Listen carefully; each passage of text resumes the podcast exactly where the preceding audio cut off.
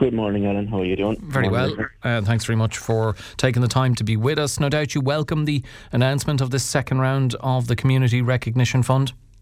Yeah, it's good to see, Alan. Um, as we know and have discussed, Clare and in particularly uh, my area around North Clare have delivered, you know, and, and reacted uh, incredibly um, positively over the last two years of the emergency.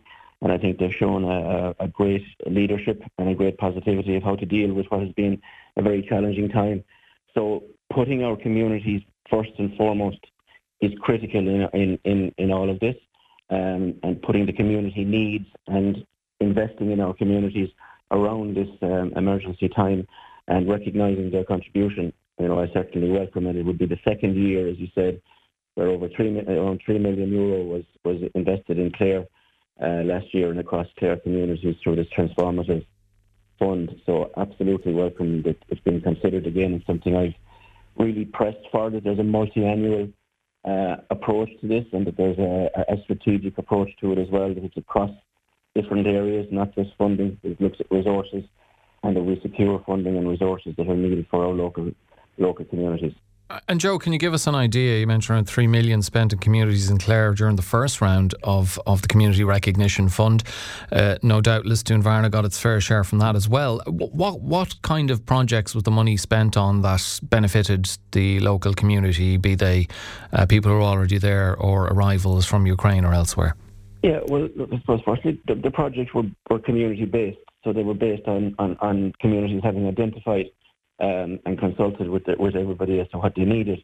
So you're looking at projects from sports uh, projects like uh, multi-use games areas, AstroTurf that was delivered in uh, in Ballyvaughan, walking track around the, the sports fields, um, looking at improvement to community halls and facilities. Um, there was a community bus provided. Uh, looking at car park upgrade. Looking at a, a, a public toilet upgrade in uh, in Ennistymon to restore that option there. Um, you're looking at improvements to um, the sports field in, in, in the scanner. Um, you know, and you're looking at town master plan for Lisdoonvarna, which is funded in that, all the way to uh, repairing and uh, doing essential works to a community room in the church in Lisdoonvarna. So wide and varied, and that's one of the attractive things about this fund is it's wide and varied as long as it's community based and it is addressing issues and and proven that there has been community consultation around the priorities that have been delivered. But it is transformative because uh, projects are being delivered here that could potentially take 10 years and, and, and, going through massive efforts of fundraising and everything else. It's 100% funded. So the stress of going out and trying to fundraise or take out loans is taking out of it.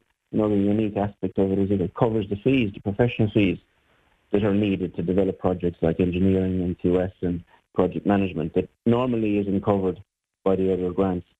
And I suppose the transformative nature of it that I would see, having been lucky enough to work with groups across North Clare and the county over the last few years with some major projects, is that it, if it's strategically planned, it can be aligned with other funding streams. So it can actually build up something really, really significant uh, as long as it's strategic. This second round of funding is going to be slightly different from the first. There'll be a focus on the delivery of, of larger scale projects, Joe, which are going to have more impact for communities. Uh, I suppose, particularly for somewhere like Lisdoonvarna in the areas in Clare that received funding during the first round and maybe took care of some smaller scale projects. Is this a welcome change that uh, the, the focus will be on those, those, those larger scale projects? Well, it is. As I said, sometimes these larger scale projects can take 10, 15 years. You look at how long it took us to get the swimming pool in Lahinch, uh, you know, developed a large scale project there. But the impact of those large scale projects, well planned and engaged and, and done in consultation with the community, is generational. So I, am I'm, I'm very firm believer in, in trying to get these pieces of infrastructure because around them really good things happen. It gives an opportunity for people to mix and to meet and you get exponential benefit where you get sharing of ideas and you get integration and you get people meeting each other, young and old. Um, they're fully, you know, they can be fully accessible. So there's a bit of planning involved around that, and um, I suppose we're fortunate in, in, in Clare and a lot of communities as well that they have embarked on local area plans with Clare Local Development Company. They've engaged with our rural development officers in Clare County Council. So um, a lot of people have been putting thought into this for a few years. Um, so those transformative projects you know, are, are probably being brought to a level where they can now potentially be delivered or at least leveraged by this fund and then maybe align with other funds like Town and Village Renewal, Rural Regeneration, local council funds, or the upcoming LEADER program. So that can have exponential benefit um, and it will have intergenerational impact for years to come. Um, you know, one thing I love about funding is that it's not a strategy. It actually delivers something tangible. And when funding comes and is well managed, and I think local communities have shown a capacity to do that really well across multiple projects in the county. You know, look at look at the projects being developed in Miltown Malbay beside the school is going to have impact to the local community. You know, um, they they have shown the capacity to do it, and actually their ability to deliver, I think, compares very very well with some public projects that we see. So I think we need to trust our community leaders much more in, in giving them a, a leadership role in this, um, and and I think the benefit of that from that engagement will be will be exponential as well. Mentioning those within the, the local community, but the local authorities are going to have more flexibility on what the money can be spent on. But it, it, it will, though, include projects that can help address dereliction, buying or refurbishing buildings, and that include community or cultural facilities, as well as uh, the development of parks and playgrounds and purchase of equipment and so on. Uh, are, are, you satisfied enough with that? Or should should communities themselves, given they know what's going on on the ground and what's needed on the ground, have the f- absolute final say on what the money is spent on, rather rather than the local authority? Well, the way this is structured, the local communities actually do get to put forward their priority projects. So, as you said, there there, there are a number of maybe derelict buildings. There are, there are community halls you know, I know I know a community childcare centre that's looking at adding capacity by building a new room. Um, so, in fact, while the local authority have a big role in this, in in, in prioritising projects that are shovel ready, um, the, the say and the prioritisation of what's needed is coming from the ground up, and it has to show that there is a consultation piece already in place with with the local community that that's what they actually want. So I'm confident that, that um, local communities that are they're ready and they've been planning will will their priorities will be recognised by the local authority in selecting them. Um, so th- th- that's the way it's done, and, and that's why the really big impact um, is being had by projects like this and, and by funding like this. And I hope there'll be more than 50 million. I've been pressing really hard that they that they actually enhance that scheme and they make it a multi-annual scheme that you know you can plan for next year as well um, and you can plan that you're going to be getting support maybe from other funding streams so they align with that.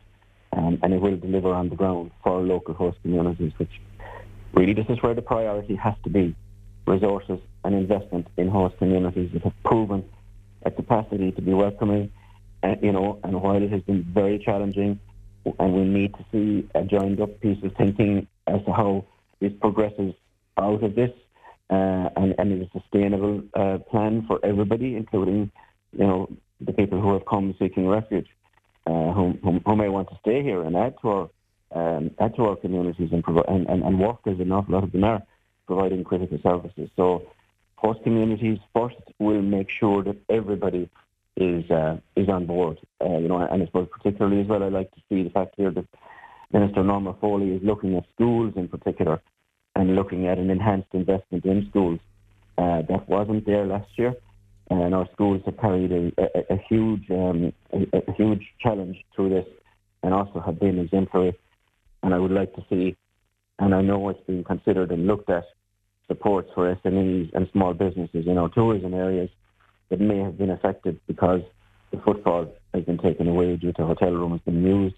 So I know that's being looked at. Something again I know those have been pressing for and it's necessary. But most of all, what's needed is a coherent strategic plan going forward so that everybody can see where we're going with this.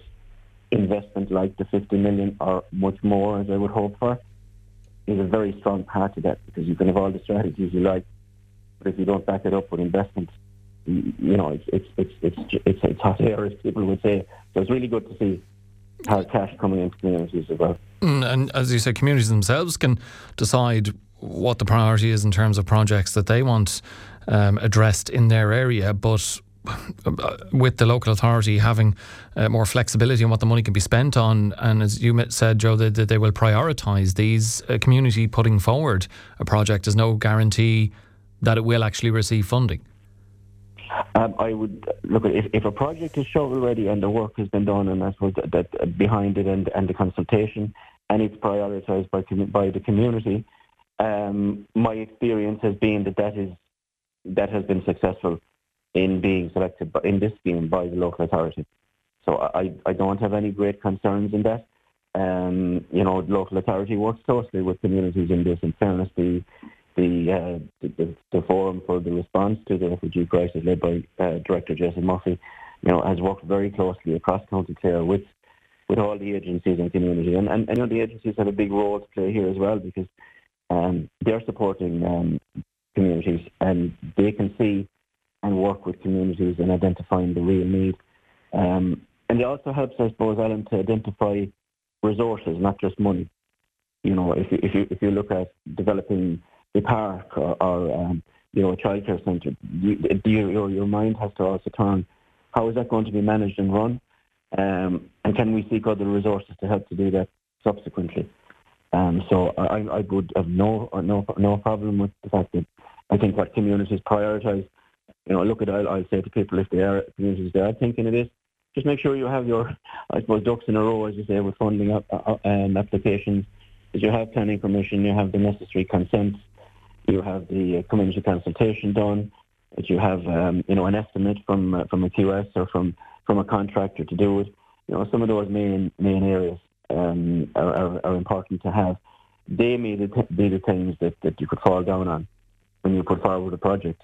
But if you don't have planning permission and it requires it, then that project, the doubt of be able to, being able to deliver it exists. So that may cause you a problem. So just look at, and I would encourage people to consult with, um, you know, the rural development officers uh, in Clare County Council um, and, and with um, local councillors who will be able to point them in the right direction around having what we call the ducks in a row to, to make maximum uh, benefit from this fund. You mentioned earlier that you thought you would like to see uh, the next round of the community recognition fund be uh, much more than the 50 million that's there. What about the uh, sums that are earmarked for uh, the allocations for certain projects? The minimum a project, if it's successful, will receive is 50,000 euro. The maximum is half a million. Uh, that is that fair enough? Should should it be more? I mean, uh, the uh, the, the, max of half five hundred thousand euro.